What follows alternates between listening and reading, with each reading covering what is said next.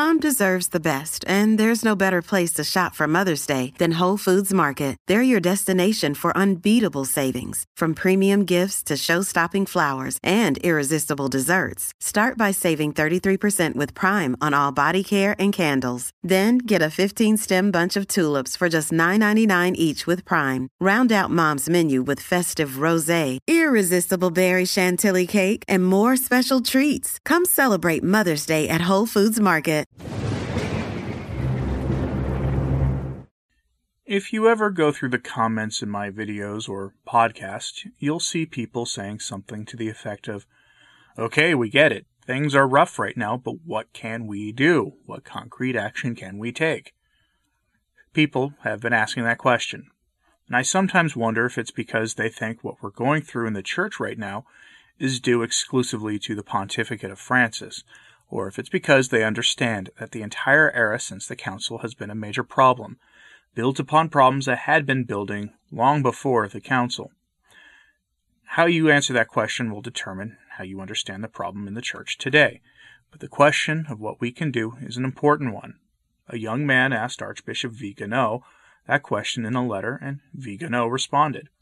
So I have for you today the first letter asking him that question, and it's a short letter, so don't worry.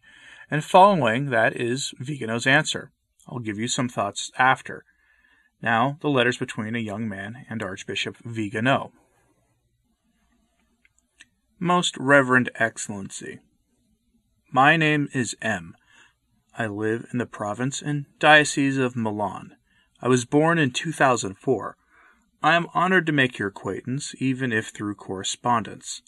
I am writing this letter, first of all, to congratulate you and encourage you to continue making your voice heard. In this period, the only one out of the chorus to make people understand the true Catholic spirit with its integral doctrine. Perhaps you, dear Monsignor, will be surprised that a young man of my age born in the middle of the post-conciliar period, has at heart the two millennial tradition of the Holy Mother Church. In reality, it is precisely young people who should love and rediscover the tradition and the Holy Tridentine Mass, especially after the motu proprio of Benedict XVI, but the reality is another.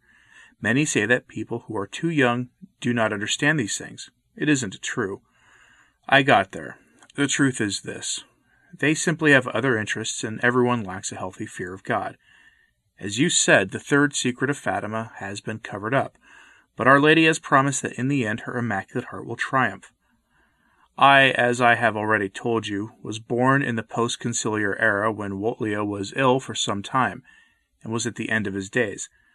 Then there was Benedict XVI, and finally Bergoglio, who upset what little Catholicism that survived the Council.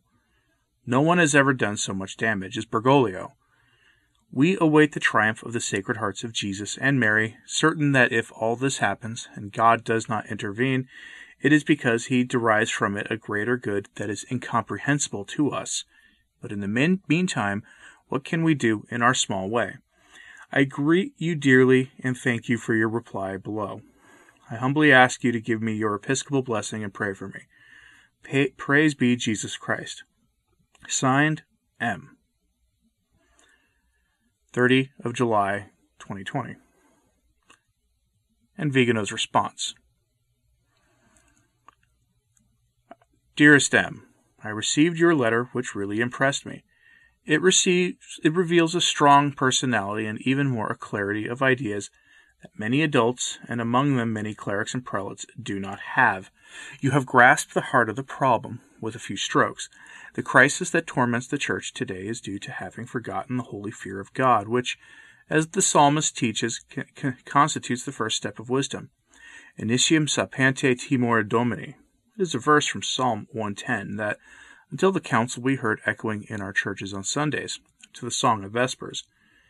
The holy fear of God, as you certainly know, is one of the seven gifts of the Paraclete, thanks to which the faithful live and act constantly, considering themselves under the gaze of the Lord, and seek to please Him more than the world, as a child who wants to correspond to the love of the Father, rather than that of the subject who does not want to be caught breaking the law. It is the awareness of the supreme greatness of the Almighty, of His authority, of His infinite majesty, and of our littleness, of our duty to kneel before him, of the obedience we owe him.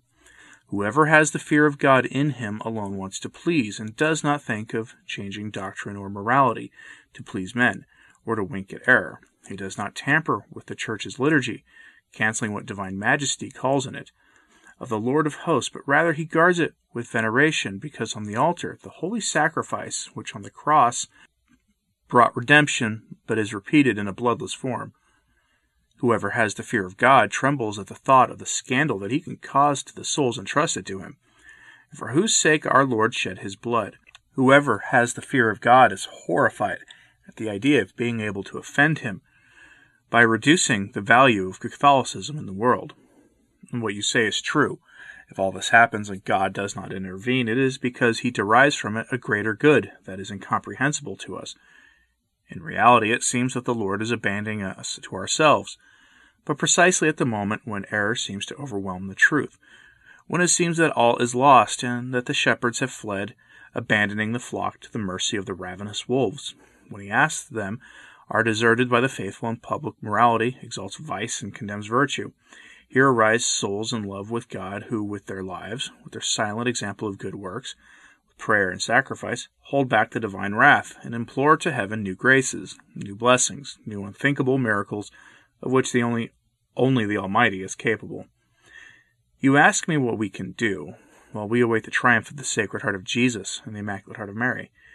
We can and must cultivate the holy fear of God, live in His presence, taste the ineffable miracle with which our soul, enlightened by truth and inflamed by charity, becomes the temple of the Holy Spirit and the tabernacle in which the Holy Trinity deigns to place its own dwelling. From life in a state of grace, the soul draws the indispensable nourishment for growing in holiness. The more it grows in holiness, the more its action conforms to the will of God. This is the hope I formulate for you, in the certainty that this sacred fire that you carry within your heart can illuminate your friends, inflaming them with the love of God and neighbor. Before the miracle of young souls ardent with charity, even the old hardened hearts of many faithful, and not a few clerics, will be touched by grace, and they will return to kneel with fear and trembling, taking off their shoes and covering their faces as Moses did before the majesty of God, hidden in the burning bush. My paternal blessing t- reaches you and your family, dear M, with all my heart. Signed, Archbishop Carlo Maria Vigano. And there you have it. Vigano's answer is the Catholic one. There are numerous priests who have publicly said that Francis is the Pope that we deserve. We live in planet Moloch, and the world has truly turned away from Christ. If we want to solve the problems of the Church, we must become saints, for we will show the Church the way through how we live our lives. I don't recall which priest said this, perhaps it was Father Ripperger, but one priest asked at a conference in the past couple of years where the saints of today were. He says he couldn't think of a single living saint. Think about that. Historically, there has always been at least one saint in the public eye at any given point in history, but today there is no such figure that comes to mind. And perhaps some people will say, well, look at fill in the blank mystic who's in the public eye right now. And my response to you is virtually none of them have, have been approved by the church, and judging from the contents of some of their messages, they will never be. And perhaps the lack of a saint in the public eye is worth considering. And maybe, just maybe, we should heed the advice of Vigano on this one, regardless of what you think of his message and his take on the situation in the church today, because not everyone likes him or approves of what he is doing. But here it should go without argument that he is giving you the Catholic answer. Anyway, thanks for listening. I'm Anthony Stine. Ave Maria.